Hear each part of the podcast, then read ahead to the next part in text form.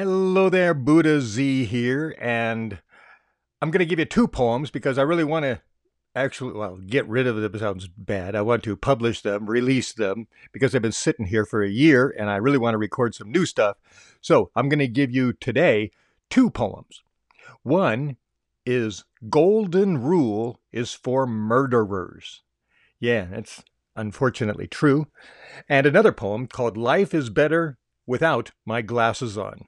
So, yeah, like I said, I want to kind of hurry up and give you some of the stuff that I recorded in my car a year ago as a, we'll call me a traveling monk. Sounds better than a homeless one. I remember some years ago, uh, before I was actually uh, living in my car, uh, I called myself a, a Shaolin monk and uh, a uh, uh, well, he was a Chan Buddhist person. He goes, "You can't call yourself a Shaolin monk because as a monk you have to be homeless."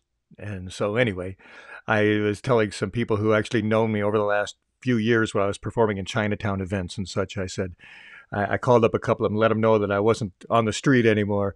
And I said, Yeah, I guess now I can uh, officially call myself a Shaolin monk because I did live on the street for some years. I was a homeless monk teaching Buddhism and Shaolin Kung Fu.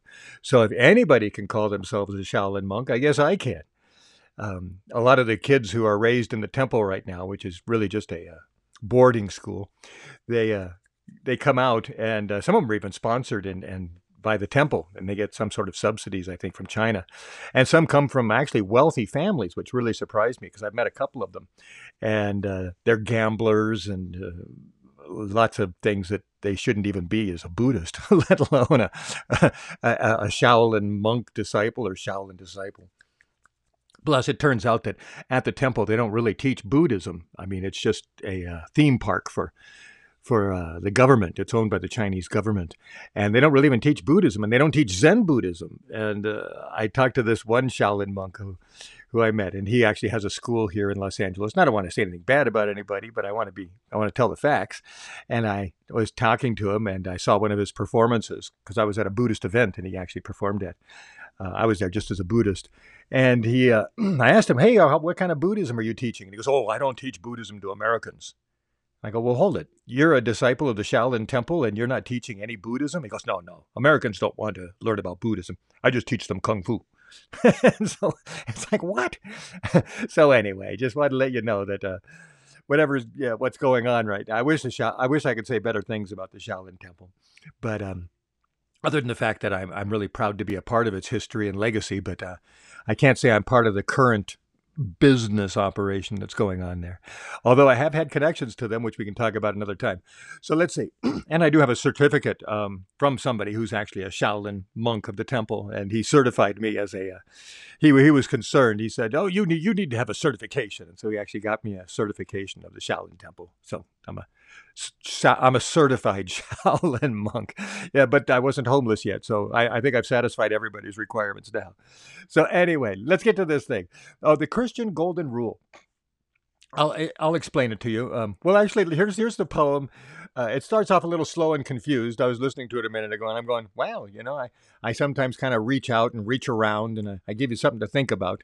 But um, uh, well, I, I, kind of explain it at the end, and then I'll maybe wrap it up in the end. And then the other poem I'm going to give you, maybe I'll come back and say something between the two poems, is Life is Better Without My Glasses On. And that's just a funny little story that happened. I was out with my uh, student who was trying to be my manager some time ago, some years ago, and we were eating at a Yoshinoya, I think it's called, Japanese restaurant. And I went out to the car for some reason. And on my way out there, this story happened. And uh, when I came back, I told it to him. He got a good giggle out of that. And I sat there right in the restaurant and wrote this poem. So anyway, that's that's why I like to write. Well, that's why I have been writing my poetry. I was writing poetry almost every day and just talking about what happened to me. So I have a lot of interesting stories and interesting poems, and I want to get past those and get on to the, the real thing I want to talk about, which is helping you understand what Buddhism really is. Because Buddhism is an amazing thing, but unfortunately, most people have no idea what it is, even people who think they're Buddhists. So we'll get to that uh, later at the, uh, well, we'll get to all that, but let's get to that what I recorded. This uh, first poem is called, well, actually, I think there's an intro that I recorded also in my car for the Christian uh, golden rule is backwards. And then it'll be the poem. Then maybe I'll speak before the last poem and I'll come back at the Buddha Z here, and today's lesson, I like having these tough lessons. Uh, it's actually a light lesson, but it's a, well, light, tough, it depends on your perspective, how easy you can adapt to being smarter. The, um, the title of today's show is Christian Golden Rule is Backwards. Christian golden rule is backwards. And the, tonight, the title of today's poem is going to be Golden Rule is for Murderers. So the Christian golden rule is really good if you want to be a murderer. It works well. So, what is the golden rule? Well, we'll talk about that in just a minute. So, that's today. I'm Buddha Z, and this is Buddha Z Explains. So, I'll be explaining this to you. We'll uh, uh, read the poem, and then we'll talk about it. And uh, hey, see you later. Buddha Z here, and I'm reading the poem Golden Rule is for Murderers. This is a one page poem. Golden Rule is for murderers. From caring, we become willing. From learning, we can understand. I hope some go further in life than me. Beyond the awareness of curiosity fulfilling, a mind may see what wasn't planned and discover their ability for creativity. Complaining is accusing that someone or something is abusing your rightful place while living. Each complaint, exaggerated or delivered with restraint, creates the need for punishment giving. Through the pain, suffering, and orchestrated demise, modern men and women believe vengeance is wise. The golden rule is for those who are outliving. Because violence and murder, the Christian golden rule justifies. Add the word not to end justified sinning. Thou shalt not do unto others what you do not want done to you. And that's it. That's all it takes is adding that word not, because the, the way the Christians do it, it allows you to commit murder because you're saying, well, if he would do it, I would do it, so everything's fair. But in the gold, the true golden rule, the one from Confucius from ancient China, it's that you wouldn't do something bad. You see, so it's it's a, it's all in a stop. It doesn't justify you to kill people. It justifies you to not kill people. it's it's the good one. It's the one that they should have been using the last two thousand years. Yeah, quick mention before this other poem, Life is Better Without My Glasses On, which I've already kind of told you the story of. And uh, it's, um, I've had really, really good vision all my life. Uh, back when I lived in Newfoundland, a friend of mine had a, a uh, British, what is it, a 303 rifle, and we used to go out hunting with that.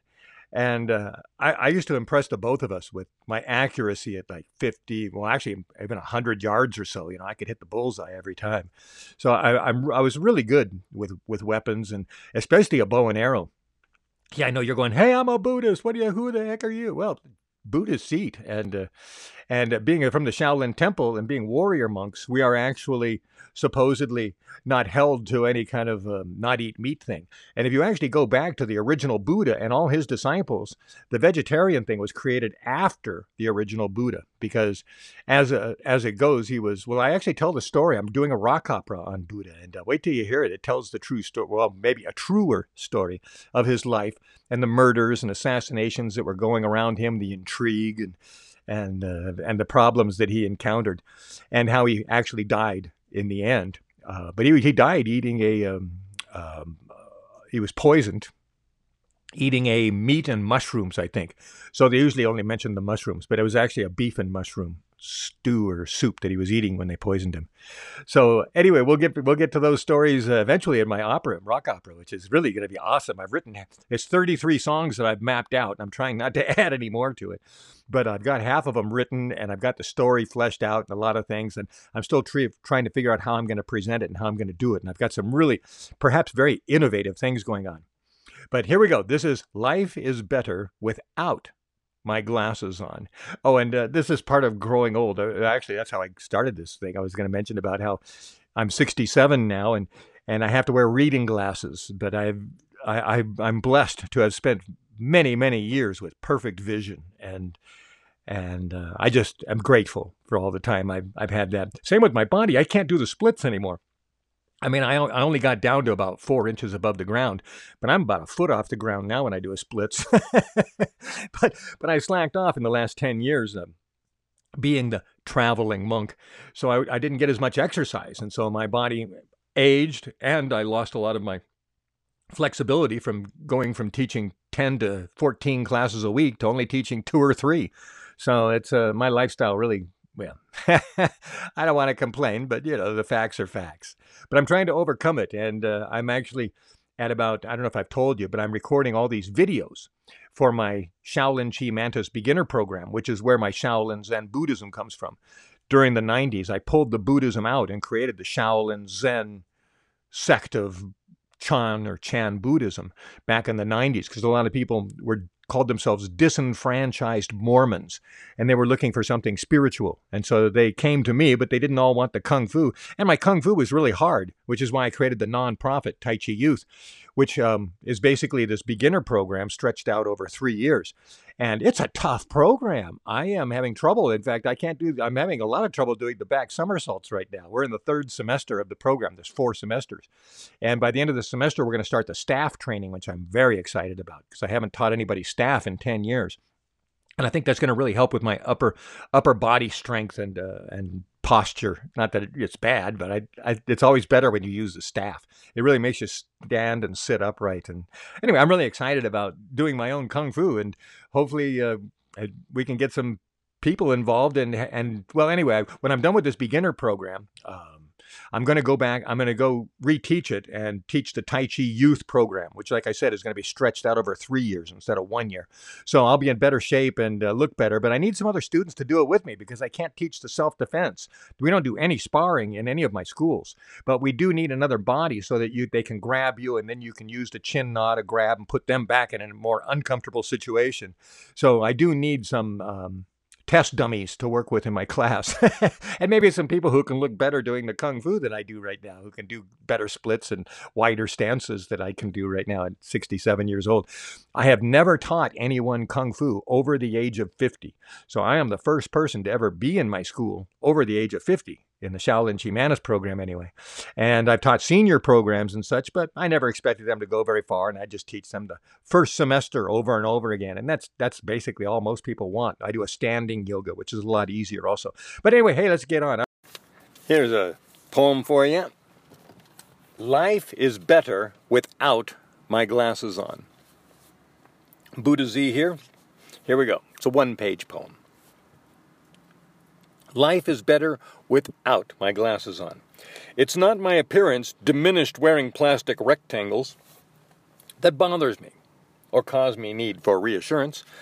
It's how the world looks to me, the world in my mind, based on what I see.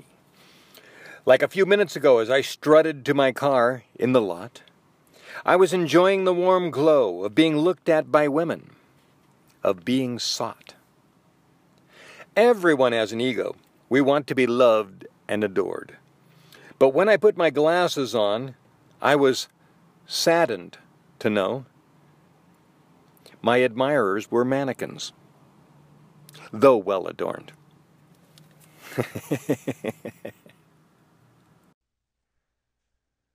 All right, one more piece of this podcast puzzle. This is going to be the ending, which I will slap on the end and say farewell to you. Buddha Z here. Z is short for Zhen, Z H E N. My Chinese name is Zhen Shen Long, which is Spirit Wolf of Truth. Actually, Zhen is truth. They do use the last name first in Chinese. So, Spirit Wolf of Truth is actually my name. In fact, if you go to Facebook and type in facebook.com slash spirit wolf of truth, you'll be on my Buddha Facebook page. I did not create a separate page for Buddha Z. Buddha and Buddha Z are there. I've got so many Facebook pages. I just said, no, no, not another one. I'm, I can't keep up with what I got. Anyway, see you soon. I've got some more stuff recorded from prior, from uh, last year, and then we can get to the new stuff. See you soon.